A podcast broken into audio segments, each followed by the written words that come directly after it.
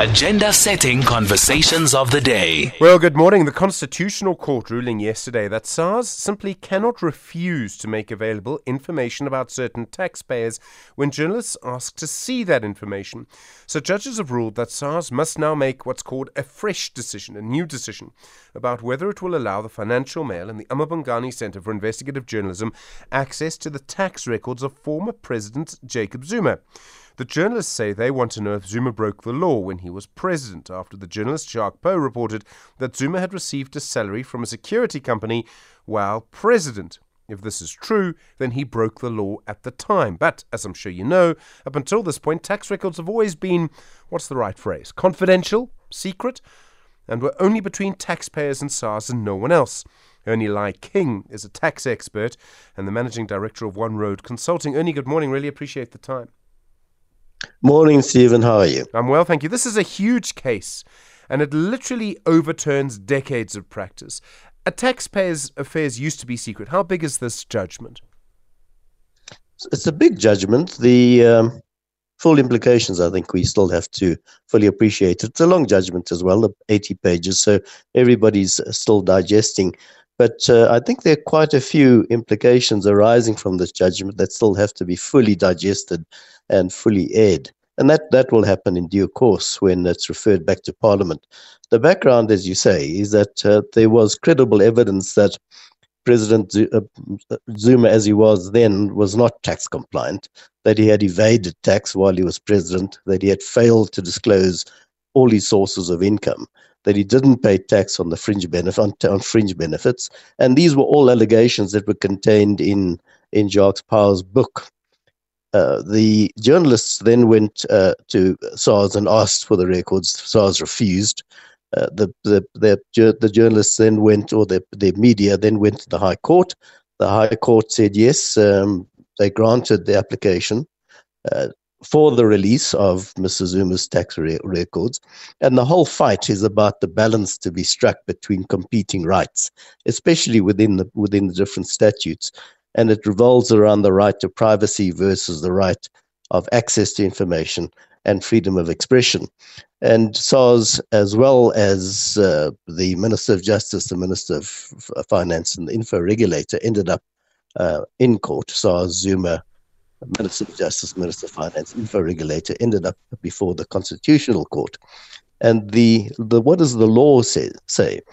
Well, the Constitution says in Section 16 that you have the freedom of expression. Section 32 says you have the right of access to information, but those are all limited by Section 36 that's limit, that limits the rights under 16 and 32. And that was what was before the court. How do you reconcile these sections within the Constitution?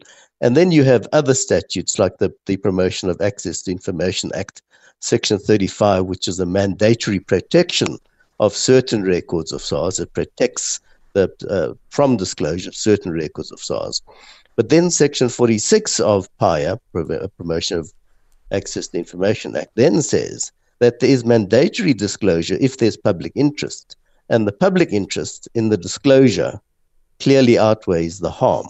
And then you have the Tax Administration Act, which provides all the secrecy um, protection to tax records, sections 67 and 69. So quite, it was quite a long legal argument, quite complicated. Mm. And the Con Court eventually found that the the uh, it was unconstitutional of SARS not to release Mr. Zuma's tax records and declared that when you read the different sections in the Constitution, PAIA and the TAA, that that it was unconstitutional and interestingly, what, what the ConCourt said that is that the declarations of invalidity are suspended for a period of t- 24 months.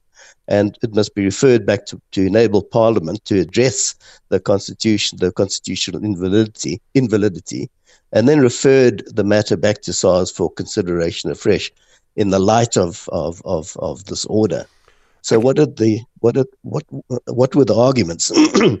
the respondents, uh, Zuma and the other respondents, argued that a fair and reasonable balance must be struck between the right to privacy and the right of access to information. Okay, so, and so, that I'm sorry to interrupt, Ernie. It can get quite technical, and it, it is tax, and, and I mean the technicalities Yes, do yes. matter.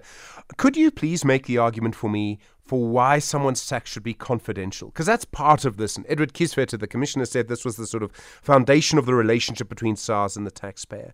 What what is Yes. the argument for confidentiality? Well, that's been held for, for decades. You know that it promotes uh, full and frank disclosure uh, of your personal information if the disclosure, including any criminal conduct, is held uh, secret between SARS and and and the taxpayer, and that it would be in the pub, public int- the public interest to override uh, this confidentiality would undermine the trust in SARS, and that uh, there there was in Section 14 of the of Constitution guarantees you privacy, and that if this happened, that PAIA allowed you to freely disseminate uh, information without constraint, that it would violate the right to privacy, and there would be lots of implications, and there, there will be because, uh, for example, uh, when you reach settlements with SARS in say very uh, acrimonious uh, d- uh, uh, disputes, those settlements are kept secret.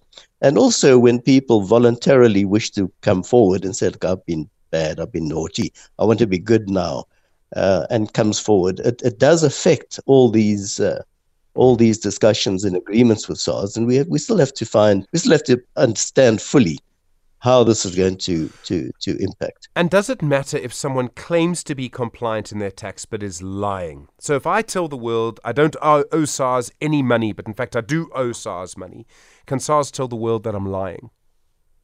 SARS can tell the world you're lying if you attack SARS and say SARS is very unfair and SARS has treated me badly. SARS has the right within the secrets provisions to come and reply, the right to response to say, well, no, this is actually what happened. But uh, if you just simply say, I'm, I'm, I'm compliant and leave it at that, uh, SARS won't come out and, and contradict you. And can this lead to all sorts of precedents? So if SARS is now forced to publish uh, former President Zuma's tax information, I'm presuming the next application that will come from journalists or someone else is to publish President Ramaphosa's tax information around Pala Pala. Yes, uh, it, it, it has to, it will revolve around whether the, uh, the public interest, whether it's in the public interest, there's going to be debate as to what exactly is public interest. So if, if somebody came and said, Stephen Grootes, he's a public figure and we need to know, we, have, we understand he did something bad, is that in the public interest uh, to be disclosed? And will that disclosure outweigh the harm contemplated? Now, I think you, in the public interest, I think it's going to be quite narrowly um, defined. Uh, so a person like President Zuma, uh, President, ex-President Zuma, President Ramaphosa, yes. High-profile politicians, yes. Uh, high-profile businessmen, um, Steinhoff, etc., yes. Uh, so what the what SARS argued that the disclosure of affairs would prevent people from coming forward, and the ConCourt found that there's no direct or factual evidence that taxpayers make disclosure because the secrecy provisions encourage them to do that. The ConCourt found that there's no evidence, but you know it's hard for the ConCourt to find evidence because if if if if a criminal has come forward and disclose to SARS, well, nobody's going to know. It's going to be between that person yeah. and SARS, or criminal or or other public public persona. So it's uh, what the ConCourt said is no people come forward and disclose because of the, the coercion of the penalties and the sanctions. It's not the secrecy.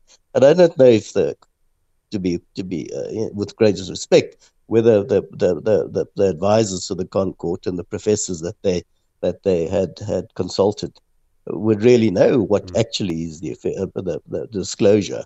Uh, which is encouraged by the secrecy provision, but SARS would know. And I can tell you now, as a, as I'm pretty certain that it's been referred back to SARS, and SARS is not going to budge. Yeah. Ernie Lai King, thank you. Really appreciate the time. MD at One Road Consulting, as you can hear, an expert on tax and the law.